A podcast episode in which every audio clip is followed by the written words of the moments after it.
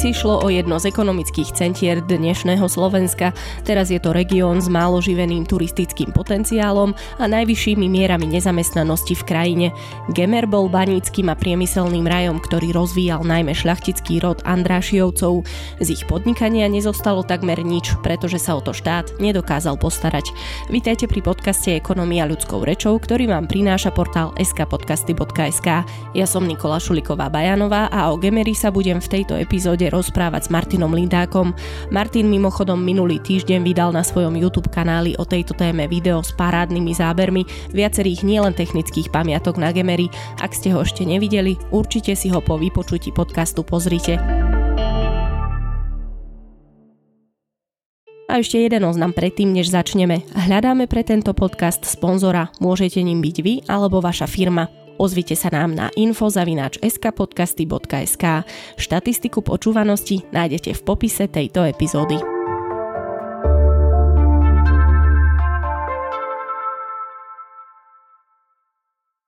Martin, tak poďme sa najskôr porozprávať o Gemery. Ty z Gemera pochádzaš, tak nám trošku priblíž tento región. Čo máš na ňom najradšej, čo ti možno na ňom najviac prekáža, čo sa ti páči, nepáči? No tak ako vravíš presne, z Gemera pochádzam, narodil som sa tu nedaleko Rožňavy v podstate, aby som bol presnejší, keďže Gemer sú v podstate dneska tri okresy, ktoré sú navyše rozdelené do dvoch krajov.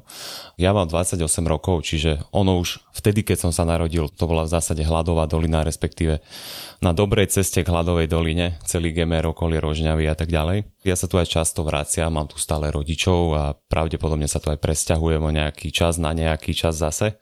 Čo ja mám najradšej na Gemery? Celú mladosť som mal spojenú so športom, strašne veľa som tu pobehal, či už pamiatok, alebo rôznych prírodných krás, to nazvime kopcov a tak ďalej, planín. Gemer má slovenský kras, ktorý je známy, avšak ako vravíš, dosť nenavštevovaný a skôr je to také, že zaujímavosť pre miestnych. Priznám sa, že aj ja osobne som sa väčšinu svojho života nedíval na Gemer, že je to dedistvo Andrášiovcov. Samozrejme všetci, čo pochádzajú z Rožňavia z okolia, vedia, že je tu Kaštiel Betliar, hrad Krásna Vorka, ktorý sa aj tak negatívne preslavil, keď vyhorel v roku 2012 a vlastne doteraz ešte nie je sprístupnený a stále sa rekonštruuje. O tomto všetci tu akože vedia, chodia do kaštela a tak ďalej, ale nikto nevedel ako keby o tých ďalších pamiatkách, ktoré tu zanechali Andrášiovci. Tu treba uznať a priznať prácu čiernych dier vlastne, ktoré celý ten Gemer ako keby spopularizovali a hlavne jeho technické pamiatky, na ktorých pracovali Andrášiovci a pracovali na rozvoji vlastne Gemera po tej také nejakej banickej stránke alebo technickej stránke, k čomu sa asi dostaneme. Ale samozrejme dlhodobo som tu vnímal to, že je to skrátka hladová dolina, je tu vidieť, že ľudia majú problém s prácou aj dnes, aj predtým som to často počúval od kamarátov aj od známych alebo rodinných známych, že skrátka ľudia tu nemajú prácu, berú prvé, čo nájdu, pretože na to jedno pracovné miesto tu čaká niekoľko ľudí, ktorí by sa zamestnali, čiže týmto je skrátka gamer známy a nevyzerá to zatiaľ, že by sa to nejak dalo vyriešiť nejak rýchlo. Nie len, že berú prácu, ktorú dostanú, alebo teda ktorá sa naskytne, ale aj často odchádzajú. Veď aj ty si teda toho príkladom, že istý čas si žil, alebo aj momentálne žiješ mimo, aj keď sa vlastne plánuješ vrátiť. Dobre, tak si poďme povedať Gemer v číslach a vlastne tie základné fakty. V zásade prvé číslo, ktoré každému napadne, vždy sa o ňom hovorí, je miera nezamestnanosti. Ono to tak odráža trošku tú ekonomickú silu regiónu. Práve aj preto sa označuje Gemer vlastne za hladovú dolinu, respektíve za hladové doliny tie okresy ako Revúca, Rožňava, Rimavská sobota. Keď sa pozrieme niekde ešte trošku viac rokov dozadu na obdobie krízy v roku 2008 až 2010, vtedy tá nezamestnanosť bola až nad 30%, čiže každý tretí človek v podstate nemal prácu, ktorý bol práceschopný. V súčasnosti to už kleslo, je to niekde medzi 15 až 20 percentami. Keď som sa pozeral na dáta z novembra minulého roka, tak vlastne tieto tri okresy, ktoré som spomínal, boli na prvých priečkách s najväčšou evidovanou nezamestnanosťou ono potom, keď sa trošku človek pozrie aj hlbšie na tie čísla, tak zistí, že vlastne ešte horší je ten fakt, že tí, čo sú nezamestnaní, sú dlhodobo nezamestnaní. To sú tí, ktorí si prácu hľadajú viac ako rok. A ten podiel na tom celkovom počte nezamestnaných je 50 a viac percent, čo je strašne veľa. Keď sa pozrieme na západné Slovensko, tak tam je to väčšinou okolo 10-20 percent. Čiže je tu dlhodobo skrátka problém s prácou. Bude tu hrať rolu aj fakt, že Gemer je skrátka aj oblasťou, kde je veľký počet rómskej populácie, ktorá dlhodobo má problém si nájsť prácu, keďže žijú v osadách, majú problém sa dostať z tej generačnej chudoby a tak ďalej. Čiže samozrejme aj toto skresluje tieto čísla a celkovo vplýva negatívne samozrejme na celkový rozvoj Gemera. Jednoducho ten problém v podstate poznáme. Čo je na ňom asi najviac bezútešné je to, že on je dlhodobý. Mm, že toto vlastne sa o Gemery dá povedať už v podstate odkedy sa rozpadlo Československo, možno? V zásade odkedy asi padol socializmus, však za socializmu sa ešte snažili komunisti ako keby držať to baníctvo, veď všetky tieto doliny v podstate sú banické doliny, pomaly každá tretia obec má verbe niečo, čo súvisí s baníctvom, čiže tie bane tu sú, už stále sú tu otvorené niektoré štvolne, sú tu už z toho naučné chodníky a tak ďalej. Ale v zásade po socializme začal ten silný úpadok baníctva, keďže to baníctvo sa nedokázalo udržať. Jednak za tým asi bolo to, že skrátka nebolo ekonomicky efektívne, na druhej strane aj to, že sa tie trhy začali otvárať a vedeli to vlastnejšie nosiť asi z Ukrajiny a z Ruska a tak ďalej, čiže neboli konkurencieschopné tie bane. A samozrejme je to vyčerpateľná surovina, ktorá raz skončí a skrátka nebudete už mať čo ťažiť. Čiže Gemer v zásade na to doplatil. Myslím, že poslednou baňou alebo takým veľkým podnikom, ktorý zanikol, bol Siderit v Nižnej Slanej, kde vlastne podnikali aj Andrašiovci. Ten zanikol v roku 2008, ale už proste posledné roky mal ťažkosti a štát to skrátka dotoval. Tak nejak ako teraz ešte dotuje bane v Novákoch. No a vlastne z čoho ten zvyšok Gemera v podstate žije? poznáme tieto údaje, lebo napríklad ja keď som robila podobný podcast ešte asi tak pol roka dozadu, tak uh, som tam hovorila o tom, že tiež som vlastne Gemer spoznala až počas pandémie, kedy som si miesto zahraničia zvolila dovolenku na Slovensku, precestovala som tam viaceré kúty, ale samozrejme to bol necelý týždeň, čo som tam strávila, ale uh, veľmi dobre si teda samozrejme pamätám uh, Magnezitovce pri Jelšave, uh, že tam sa deje ťažba. A ešte si pamätám aj ťažbu v Tisovci, ktorá, ak sa nemýlim, ešte stále funguje. Čiže čo tam vlastne momentálne akoby ťaha tú ekonomiku, aj keď teda nie dostatočne, ale čo je možno ten hlavný klaster ekonomický na Gemery? V zásade ťažko to je, že pozrieť z nejakého štatistického úradu a podobne, ale ja keďže robím vo Finstate, tak mám lepší pohľad na tie podniky a na to, čo robia a koľko zarábajú a podobne. Keď som sa pozrel vlastne na tie najväčšie podniky a najväčších zamestnávateľov, tak väčšinou sú to priemyselné podniky, ako si spomínala. V okrese Revúcas je to hlavne jedna druhá magnezitka, myslím, že Slovmak a slovenské magnezitové závody Elšava. Tie nikto neprehliadne v podstate, kto ide do Revúce z hociakej strany, skrátka na tie závody narazí, lebo sú hneď vedľa cesty a zanechávajú dosť veľkú environmentálnu záťaž za sebou, keďže je to vyslovene mesačná krajina okolo Jelšavy. Keď som sa pozrel, že na Rožňavský okres, tak ešte sú tu nejaké v zásade banické závody, však je tu Vápenka, Karmeus Gombasegu, to možno bude známejšie poslucháčom, že je tam Gombasecká jaskyňa, ktorá je hojne navštevovaná v sezóne. To tiež neprehľadnú, pretože je to na hlavnej trase do Košíc. A ešte sú tu nejaké menšie podniky, ale v zásade všetky tieto podniky sú priemyselné alebo spracovateľské, alebo vyrábajú nejaké kovy alebo spracovajú kovy, čo nehovorím teda, že sú to zlé podniky, ale nie sú to podniky, ktoré by vytvárali nejaké lepšie pracovné miesta. Hej. Sú to skrátka spracovateľské podniky a najhoršie na tom je, že môže aj rýchlo zaniknúť, pretože aj tie bane väčšinou majú problém s tým, že skrátka na jednej strane vyčerpateľnosť tých nerastných surovín, na druhej strane ohruzujú všetky tieto súčasné problémy, že vysoké ceny energií, nemôžu vyvážať do Ruska, na Ukrajinu a podobne. Oni tam mali obchodných partnerov, čiže nejaká veľká zotrvačnosť týchto podnikov nie je, že desiatky rokov dopredu a preto sú vlastne tie pracovné miesta tak ohrozené, pretože jednak nie sú to nejak super platené pracovné miesta, čo nehovorím, že môžu za to samotní zamestnávateľia, skrátka oni na to nemajú, aby platili lepšie. Na druhej strane tá nejaká udržateľnosť tu skrátka nie je, ako keby ten región si stále hľadá, že čo ďalej, veď posledných 30 rokov sa asi v politike hovorí o tom, že ako pomáhať vlastne hladovým dolinám, ako ich transformovať z tej banickej histórie na niečo súčasné.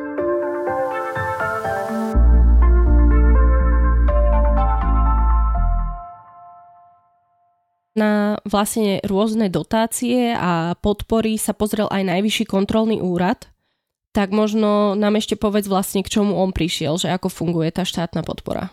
Myslím, že niekedy okolo roku 2015 alebo možno trošku skôr sa štát rozhodol, že vyfiltroval 20 regiónov s najvyššou nezamestnanosťou a tieto regióny sa snaží vlastne podporovať. Či už je to, že s nejakými zvýhodnenými podmienkami pre čerpanie eurofondu a tak ďalej, alebo je tam spomínaný štátny príspevok.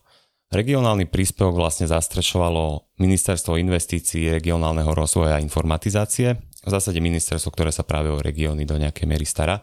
A rozhodli sa, že nejaký balík peňazí, myslím, že to bolo necelých 100 miliónov, ako keby rozdajú týmto okresom, ktoré si podajú nejaké projekty, ktoré by mali mať zmysel a majú pomôcť k tomu vytvárať pracovné miesta v týchto ohrozených okresoch.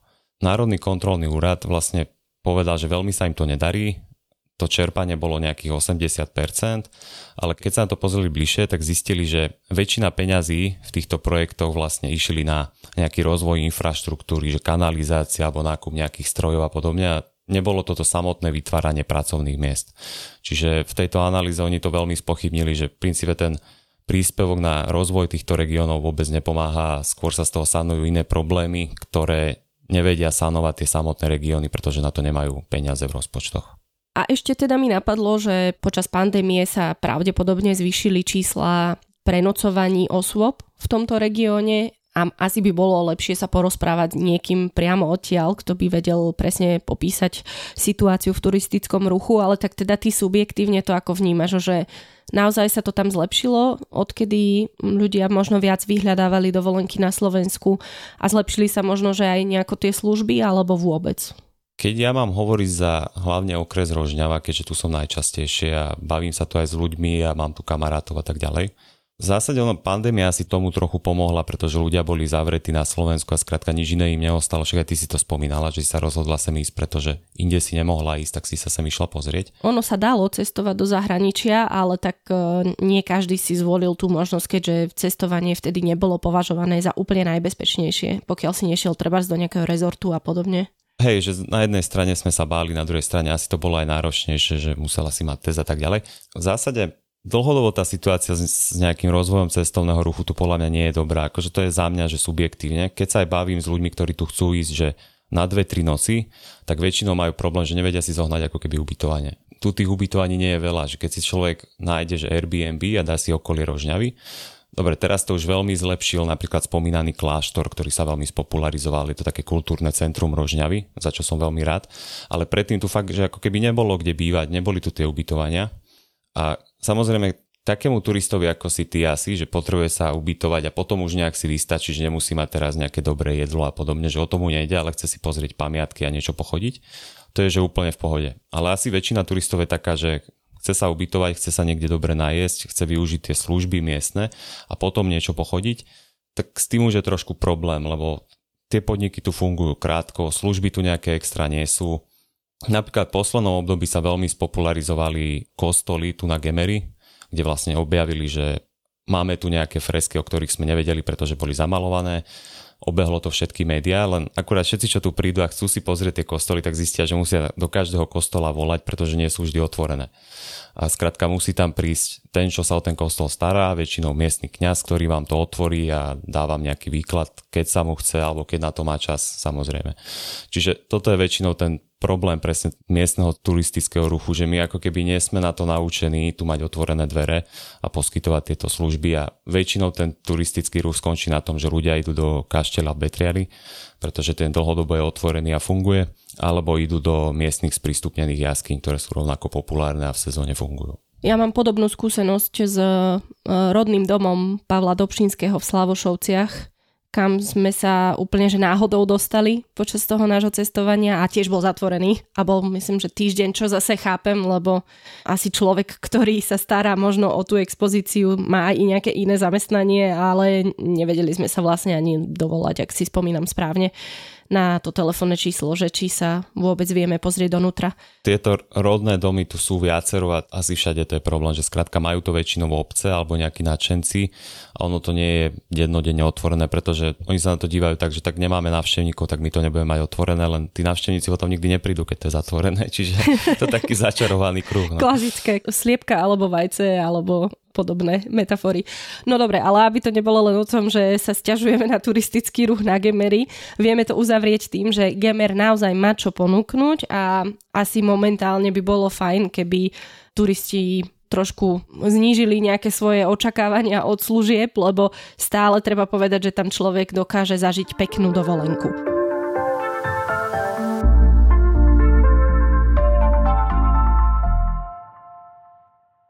To vlastne, prečo tam dokáže človek zažiť aj peknú dovolenku, je vďaka rodu Andrášiovcov, o ktorých sa možno teraz trošku bližšie porozprávame, o tej ich aktivite, pretože oni boli tí, ktorí ešte pred viac ako 100 rokmi rozvíjali tento región, rozvíjali jeho banictvo, ako sme už spomenuli, rozvíjali aj teda nejaké iné e, segmenty. No a oni po sebe zanechali množstvo zaujímavých e, technických pamiatok, teda nielen technických, lebo však predsa aj e, Betliar a Krásna hôrka a tak ďalej. Tak Vráťme sa teraz trošku do histórie a povedzme si, čo za rod to vlastne bol a čo po sebe zanechal. V zásade tak, ako vravíš, Andrašivci boli hlavne už pred prvou svetovou vojnou jedným z najvýznamnejších uhorských rodov, aspoň tak hovoria historici, ktorý pôsobil práve na Gemery. Aby som to ešte upresnil, ono nebol to jediný rod, ktorý tu pôsobil. Hej, že keď pôjdeme od dolinu ďalej, do Rebúckého okresu, tam väčšinou budeme počuť meno Koburgovci, to zase iný šlachtický rod. Ja som sa vo videu väčšinou venoval okoliu Rožňavy, lebo inak by to bolo fakt, že na hodinu to video. Čiže tak ako spomínaš, Andrašiovci boli významným rodom, ktorí pôsobili na území Gemera. Pôsobili a podnikali tu najmä v baníctve, čím sa vlastne potom aj neskôr Gemer preslávil. A stále tu po nich ostali ako keby významné technické pamiatky, ktoré žiaľ sú v zanedbanom stave. A väčšinou sú už len tak udržované, aby to ešte stálo, ale nejak sa to nerekonštruuje. Práve po Andrašiovcoch ostal aj hrad Krásna Hvorka, ktorý sa v súčasnosti rekonštruuje a kaštel Betliari, ktorý asi všetci poznajú. V zásade pred prvou svetovou vojnou, respektíve koncom 19. storočia, sa Andrašovci najviac vlastne zaslúžili o ten rozvoj baníctva na Gemery. Stavali tu vlastne huty a všetky možné budovy a zariadenia na spracovanie železnej rudy, ktorá sa tu pomaly v každej jednej dedine ťažila, alebo v každom jednom kopci. A historici práve toto obdobie označujú za zlatý čas Gemera, keďže Andrášovci boli šlachtický rok, ale v zásade boli to podnikatelia, ktorí prevádzkovali tie podniky, ďalej ich rozširovali, stavali vlastne robotníkom banické kolónie, vytvárali pracovné miesta. Samozrejme, môžeme si to trošku tak idealizovať, že Gemer mal svoje zlaté časy a všetci sa tu mali krásne a rozprávkovo. Prirodzene na tú dobu to úplne tak nie je, pretože samozrejme ten banícky život bežného robotníka bol ťažký, princípe celá rodina vlastne pracovala na tých baniach. Ženy a deti na povrchu, muži väčšinou pod zemou, robili dvanáctky a tak ďalej, ale napriek tomu Andrašiovci sa snažili stavať kolónie, nejaké dobré bývanie, kde mali lekára, deti mohli chodiť do školy a podobne.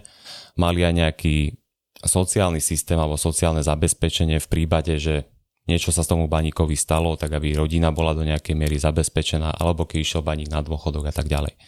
Keby som mal také najvýznamnejšie nejaké pamiatky spomenúť, alebo na čo môžu tu aj ľudia, čo tu pôjdu naraziť, tak určite to sú dve huty, ktoré dal postaviť ešte Emanuel Andráši, a to je huta Etelka huta Karol. Jedna sa nachádza medzi Vlachovou a Dobšinou, to je huta Karol, a v Nížnej Slanej, kde som spomínal, že pôsobil najdlhšie ešte Sidery, ktorý sa zrušil v roku 2008, tam je hneď vlastne huta Etelka. Hutu Etelku vidíme rovno z cesty, keď pojeme autom okolo, Obe tieto huty v podstate občianske združenia aj čierne diery na to napríklad poukazovali. Snažia sa ich nejak udržovať. Myslím si, že poskytuje aj také, že keď niekto sa tam chce ísť pozrieť aj to väčšia skupina, tak niekto im dá aj prednášku a prevedie ich tým objektom. No ja som sa tam išla pozrieť bez nikoho. som, som si to tam išla samozrejme pokúkať, lebo z tej cesty to vyzerá strašidelne, ale zároveň krásne, hej? že ak má človek cít pre túto estetiku postapokalyptickú, tak eh, si to vie vychutnať, čiže trošinku sme to tam nabúrali, ale myslím, že nie sme jediní, že každý, kto ide okolo, tak mu to napadne, že idem sa tam pozrieť. Mm-hmm. Myslím, že k hute etelke sa tam aj dá v pohode dostať, že nie je s tým nejaký problém ku hute Karol, myslím, že to je normálne teraz súkromný pozemok, skladujú tam drevo alebo niečo také, čiže neviem, že či už úplne jednoducho sa tam dá dostať. Ale treba zase priznať, že obe tieto huty sú v dosť stave a skôr sa čaká na to, že sa opravia a niečo s nimi bude, pretože inak spadnú pod náporom času a dažďa a poveternostných podmienok. Určite, čo nám utkvelo, sú samozrejme kaštel Betliari a hrad Krásna Horka. Hrad sa, hádam, v najbližších rokoch spustia a opäť otvorí. A potom ešte kopec takých menších, drobných technických pamiatok. Nebudem asi všetky vymenovať, ani si na všetky nespomeniem, ale jedna ešte, ktorá mi tak utkvela v pamäti, je, že Andrašovci mali vlastne svojho lekára, ktorý mal v obci tiež Banické obci v Čučme svoju vilu. Nie, že z výšky tejto vily, ale je už značne schátraná táto vila. Samozrejme, stále má strechu a niekomu patrí. Stále ju nájdu vlastne ľudia v Čučme a je to veľmi pekná vila červenej farby, veľmi nezvyčajná, úplne nezapadá do tých bežných dedinských domov v okolí. Rovnako som dronové zábery použil vo videu. Nie je to úplne že technická pamiatka, ale tiež je to taká drobnosť, ktorú po Andrašovcoch tu nájdeme. Ale keby sme sa ešte napríklad zastavili v Rožňave, že to posolstvo tých Andrášiovcov, alebo to, čo po nich ostalo, ešte stále nájdeme v meste. Andrášiovci napríklad financovali aj sirotinec v Rožňave, stavbu reformovaného kostola, ktorý stále tam nájdeme. Nájdeme stále aj starú nemocnicu, kde ešte moji rodičia hovorili, že chodili do tejto nemocnice, kým nefungovala nová nemocnica, ktorá v súčasnosti patrí Pente. A stále vlastne stojí tá nemocnica. Je to pekná architektúra, aj to je vlastne taká tá pamiatka po tých Andrášiovcoch. Čiže ono to je také možno aj neústivé zo strany Gemerčanov, že v podstate Andrášiovci tu zanechali ten majetok, investovali tu dosť veľa peňazí, ale my si to ako keby nevážime a tie pamiatky sú v stave, akom sú Väčšina z nich chátra okrem kaštela a krásnej hôrky a vlastne nikto sa ako keby o nich nejak viac nestará. Pritom asi niekde inde v zahraničí, na inom mieste, v inom čase by tie pamiatky niekto udržiaval a chodili by tam davy ľudí, tak ako chodia napríklad teraz do Banskej šťavnice. Len tu skrátka to zatiaľ tak nevyzerá a nevyzerá to zatiaľ na nejaké svetlejšie zajtrajšky s týmito pamiatkami.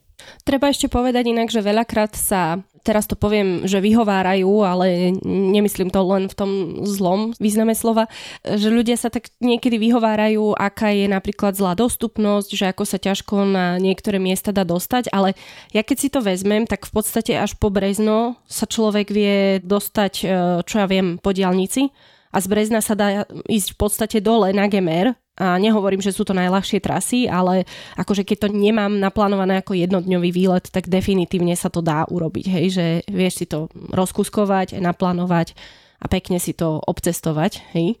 To máš pravdu, akože z môjho pohľadu to je blbosť, lebo ja som tu fakt, že 10 rokov bicykloval na cestnom bicykli a viem hodnotiť proste, že stav ciest za toho, kde sa vieš dostať spred 10 rokov a teraz. A teraz je to fakt, že každý kopec má pomaly akože fakt novú asfaltku, sú tu nové cesty, ja často hovorím, že sú tu lepšie cesty ako v Bratislave, pretože skrátka tu sa k tým peniazom ako keby regióny ľahšie dostanú a vedia opravovať tie cesty, zatiaľ čo Bratislava to má ťažšie, lebo je to rozvinutejší región. A fakt, že podľa mňa tu s tým cestným napojením a tak ďalej nie je problém. Fakt sú tu nové cesty, nikto tu nepríde o podvozok a podobne ako furt všetci si robia srandu. Len samozrejme nie je tu diálnica, hej, že sú tu len také tie menšie úseky, teraz je niečo postavené, novo otvorené za Lučencom, ale fakt nie je to cesta, kde človek poje 50, akože je to normálna cesta, kde sa všade dostane, myslím, že bez problémov. A treba inak aj povedať, že viaceré cestné úseky na Gemery sú zaradené medzi najkrajšie cesty na Slovensku. Existuje taká neviem, či sú oni nejaká skupina alebo čo, skrátka Instagramový účet, ktorý sa volá Okresky a oni propagujú viaceré cesty pre motoristov aj na Gemery. A teda viaceré sme si odšoferovali s manželom a bolo to super.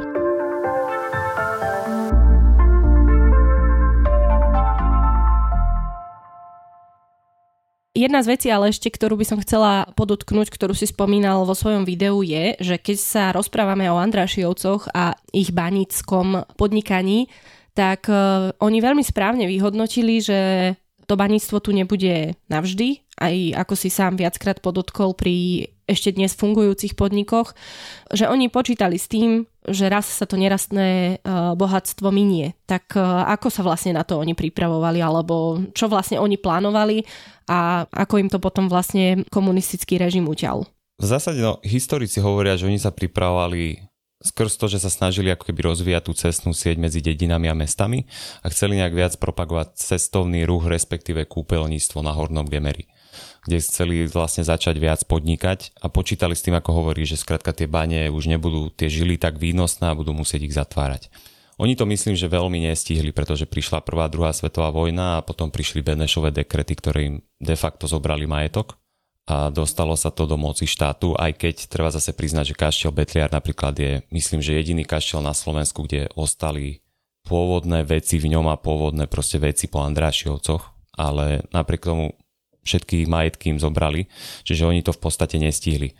No a samozrejme, keď prišiel socializmus, tak on sa snažil to baníctvo zase obnovovať. Niektoré prevádzky, ktoré ostali po Andrášiovcoch, respektíve tej rimomuránsko-šalgotarianskej spoločnosti, ktorá spojila tie ďalšie podniky a zastrešili sa tam vlastne všetky banické podniky, respektíve väčšina z nich, ktoré pôsobili na Gemery a aj tie od Andrášiovcov, tak socializmus sa vlastne niektoré z nich redukoval, pozatváral, niektoré bane zase nové otvoril, z hodov okolností aj tam, kde vlastne skadia pochádzam, kde bývam, tak tu sa otvárali nové bane počas socializmu a bola tu nad kopcami taká lanovka, ktorá vlastne smerovala do Rožňavy, kde sa tá ruda spracovávala. Ale vlastne asi po socializme sa tak ukázalo, že ani to nebola cesta, tie bane už neboli tak výnosné, čiže v konečnom dôsledku sa všetko pozatváralo a ako som hovoril, ten siderit bol posledný. A vlastne od tohto obdobia ten Gemer si ako keby hľadá nejakú svoju budúcnosť, respektíve niečo, v čom by mohol byť tak silný, že by nad tými ostatnými regiónmi dokázal nejak akože dobehnúť alebo aj predbehnúť možno.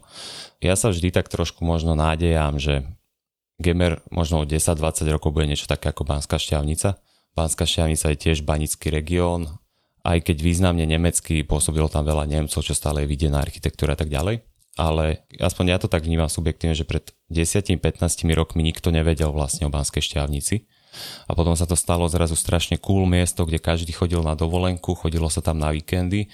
A keď sa bavím s ľuďmi, ktorí pochádzajú zo Šťavnice, tak mi povedia, že nikdy Šťavnicu nevideli tak plnú a že už oni sami nemajú pomaly kde zaparkovať, pretože všetci tam chodia do tej Šťavnice. A pritom tiež, keď si to zoberieme, tak je to jeden z tých takých zaostalejších regiónov, kde nie sú nejaké významné podniky, pretože je to v zásade horská oblasť, kde bolo veľmi silné baníctvo a doteraz sú tam jeho zbytky. Čiže ja vždy tak dúfam, že raz sa možno to dostane aj z Gemera o 10-20 rokov a zrazu to ľudia objavia asi musíš sa o to pričiniť aj ty nejakým podielom, čo v podstate aj robíme, hej, teraz ty si spravil video, teraz nahrávame podcast, popularizujeme gamer, dúfam, že mi to raz vrátiš, keď sa budeme rozprávať o mojom regióne, ktorý je tiež banský a je iba cez kopec od Banskej šťavnice. propagujem handlovú, keby niekto chcel vedieť. No ale handlová vlastne tiež s tým bude mať teraz problém, však posledné dva roky sa o tom hovorí, že mala by sa nejak transformovať, ale neviem, či sa v tom nejak pokročilo. No, Zatiaľ akože až tak veľmi nie, no. Tak e, vieme, že celý ten horno-nitrianský región mal veľké problémy v zmysle, že tam putovali dotácie, ktoré neputovali asi úplne tam, kam mali. Aha, OK. Takže toľko k tomu, ale to možno niekedy na budúce.